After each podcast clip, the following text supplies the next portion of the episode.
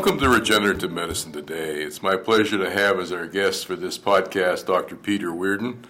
Uh, Dr. Wearden is Assistant Professor of Cardiothoracic Surgery at the uh, University of Pittsburgh, and he at the Children's Hospital of Pittsburgh. He's the Director of Pediatric Mechanical Cardiopulmonary Support.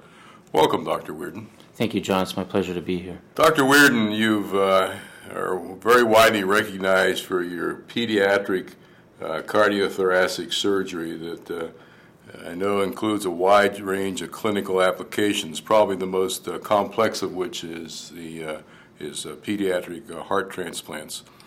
But I also know that you're one of the pioneers in evaluating various mechanical support devices, commonly referred to as ventricular assist devices. Uh, perhaps uh, very briefly for our audience, can you describe what a ventricular assist device is? Um, the ventricular assist device uh, could be thought of also as an artificial heart. Uh, some artificial hearts that the, our listeners may have heard of entirely replace the human heart.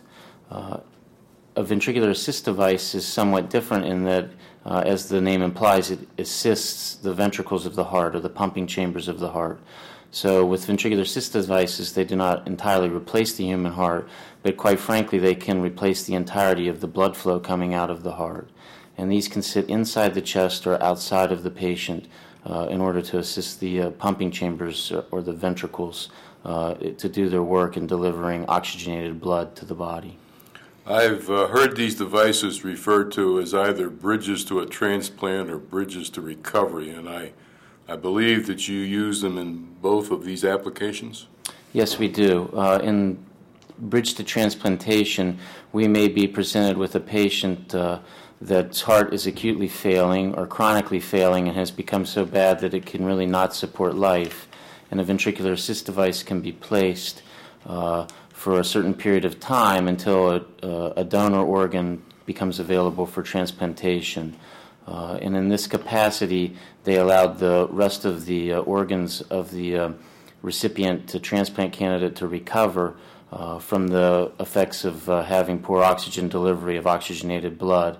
Uh, so, a ventricular assist device is placed, and we wait from anywhere from days to months for a transplanted organ to become available for transplantation. Bridge to recovery is a, a relatively newer use of the ventricular assist device uh, and may have a lot of potential, particularly in pediatric uh, applications. And in this instance, the patient will present usually with very acute heart failure, and a ventricular assist device could be placed on an emergency basis. And I think our listeners could think of it as allowing the heart to rest uh, until the muscle of the heart recovers, and then at which point in time we can frequently remove the ventricular assist device, and the patient will do well without any further support and will not go on for the need for transplantation. Now, I understand that the these devices for adult applications is, uh, I guess, what I'd describe as a reasonably mature technology, but uh, for pediatric cases, uh, you've been faced with a number of challenges. Can you uh, share some of those with us, please? Uh, yes, this is a really a fascinating uh, sort of socioeconomic thing that's happened uh, as far as I'm concerned. You may know, and our listeners may know, that uh, the heart lung bypass machine was invented in the uh, early 1950s, with more widespread application coming in the late 1950s and late 1960s. But what's fascinating to me is its application was first in children to fix congenital heart disease. Obviously, there's far more uh, people in our population who are adults with adult heart disease than there are children with with the pediatric heart disease.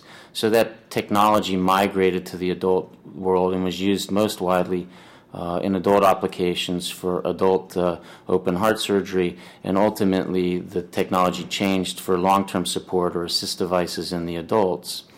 Uh, and the pediatric population was left basically with what I would consider 1950s or 1960s technology. Um, as the adult ventricular devices came out, the uh, uh, industry recognized a large population of uh, patients that could benefit uh, from this. So there was market demands to develop adult ventricular devices. The numbers that we project could be helped with a pediatric uh, ventricular device is in the hundreds to maybe a thousand. So obviously, there's very little market demand uh, for that, and then therefore very little industry interest in developing these devices. Approximately five years ago, the NIH recognized this, and they uh, uh, put out a call for contract proposals to develop a device, a ventricular assist device, specifically for the pediatric population, of which uh, Children's Hospital Pittsburgh, the University of Pittsburgh, and most importantly, the McGowan Institute were an applicant and ultimately a contractee with the government. Uh, but the other interesting, interesting thing that has happened is uh, once the NIH gave its imprimatur to this uh, technology, uh, the interest in it has skyrocketed, and now there's uh, others that are working on devices outside of the contract groups, which were five groups. Uh, and additionally, uh, there are at least two conferences now devoted uh, yearly to pediatric heart failure and specifically pediatric ventricular assistance. So this is a technology that uh, I would say within the last five years has really uh, taken off, and its potential application is, uh, has been noticed. Just to clarify, when you say that the, the need is hundreds of children, is that per year?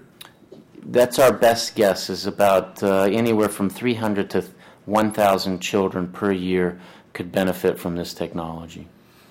Well, from an economic perspective, I understand the possible reluctance of people to invest uh, millions of dollars, but uh, from the uh, hundreds of uh, children and their families that are affected, it's certainly a, a high priority uh, area, I'm sure. Uh, absolutely, and I guess the way to look at it from a, a socioeconomic standpoint as well is that many of these children have a lifetime of accomplishments that they can offer to our society uh, and to their families. Uh, and quite frankly, the children have more potential uh, to recover, both with a bridge to recovery or a bridge to transplantation. So, in my mind, our chances for success are much greater, and the potential that they will offer society is, is very great indeed. Now, you've uh, shared with us uh, this uh, development work that uh, you and your colleagues are pursuing, uh, but I also know that uh, you've done some very innovative clinical procedures in the interim by adapting other types of artificial hearts to aid sick children. Can you share with us briefly what, what that area is all about? Um, as you may know, currently there are no uh, FDA approved ventricular assist devices uh, available uh, in the United States for children. Uh, there is one device that uh, is used uh, in Europe, and its use has become much more widespread in, in the United States. And the name of that device is the Berlin Heart. And in, in fact, now they're in a clinical trial in the United States to, they hope, ultimately gain FDA approval. we have used this technology uh, approximately five times at Children's Hospital Pittsburgh and are probably one of the leading centers in the United States in the, in the application of the Berlin heart uh, technology. Uh, but a problem that we have faced is that because this is not FDA approved, there is an approval process that we have to go through to obtain this uh, technology, both with approval from within our institution, from the federal government, and then to receive the, uh, the technology from Germany. And quite frankly, some of our patients have not had the time to wait uh, to, um, for the application of the Berlin heart technology. So then we're faced with the uh, obstacle of modifying or adapting currently available technology that we have uh, for application in the pediatric population. Uh, and one of those uh, technologies that we've used recently at uh, Children's Hospital of Pittsburgh is a pump made by another manufacturer called Levitronix that we have worked with in, in adapting their technology for pediatric application uh, here at the McGowan Institute. Uh, and so recently we had a child uh, who had acute heart failure. An application was made for the Berlin heart, however, it was insufficient time to help this child. So we modified one of the Levitronix uh, pumps, the CentroMag pump, for, pedi- for a pediatric application. And uh, we supported that child for a period of one week, uh, using it as what we call a BIVAD preparation. and that would mean that there were two pumps, uh, each supporting uh, one side of the heart the pumping chamber that pumps to the lungs, the right ventricle, and the pumping chamber that pumps to the, to the body, the left ventricle. Uh, and I'm uh, happy to uh, let your listeners know that that child ultimately went on to successful heart transplantation.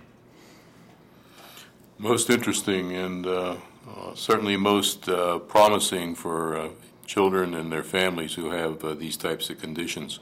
Dr. Wearden, there's a number of areas that we talk about when we discuss regenerative medicine. Of course, one is mechanical devices and artificial organs, which has been the focus of uh, this discussion with you up to this point. And of course, the other two are cellular therapy and tissue engineering. Do you uh, see any opportunities in the future for the other two areas applicable to the uh, clinical uh, problems that you address? Uh, absolutely, John. And, th- and to be honest with you, that's what I consider uh, the most exciting thing about my role at the McGowan Institute and that is to focus on translating the fantastic work of uh, the scientists here at the McGowan Institute into their clinical application. And when I'm standing at the bedside with the family of a sick child, my interest is in translating that technology sooner rather than ra- later. And we have discussed uh, here this morning already how we've translated uh, some of the work at the McGowan Institute, uh, particularly in the area of uh, ventricular assist devices, already into the pediatric uh, population at the Children's Hospital of Pittsburgh within the past year. There's exciting things on the uh, forefront. Uh, we've recently been awarded a, a, a, large NIH grant to move uh, another pump uh, into clinical trials, which will hopefully be happening within the next uh, 18 months. our PediaFlow device that we mentioned with regard to the NIH contract, we're hopeful will be in clinical trials within two to three years. But perhaps uh, even more exciting than all of the ventricular assist uh, device uh, technology that we're working on uh, is the potential application for many of the other uh, activities at the McGowan Institute into children with congenital heart disease. I'm fond of saying, and may, maybe some would disagree with me, that the, the work I do in the hospital is uh, almost entirely uh, regenerative medicine. Uh, the children I deal with were born with various uh, uh, uh anatomic uh, malformations of their heart. This could be holes in the heart, this could be pulmonary arteries or aortas that are too small or malpositioned, heart valves that are too small. all of these problems are amenable to regenerative medicine technologies, and quite frankly, it's the preferable solution. Let me take one example. Uh, if there's a child that's born with uh, uh, an inadequate uh, pulmonary artery and pulmonary valve, this may happen in tetralogy of Fallot. My options are limited at this point in time. Uh, basically, we have to render the valve incompetent so that it doesn't work, and we place a large patch across this.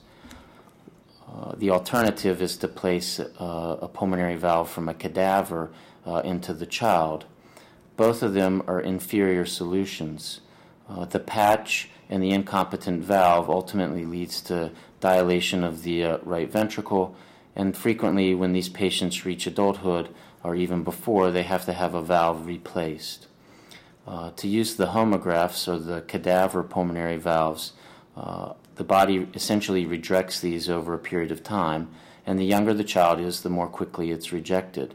These children that have a pulmonary homograft placed are faced with having three to five operations within their childhood uh, before they even reach adulthood.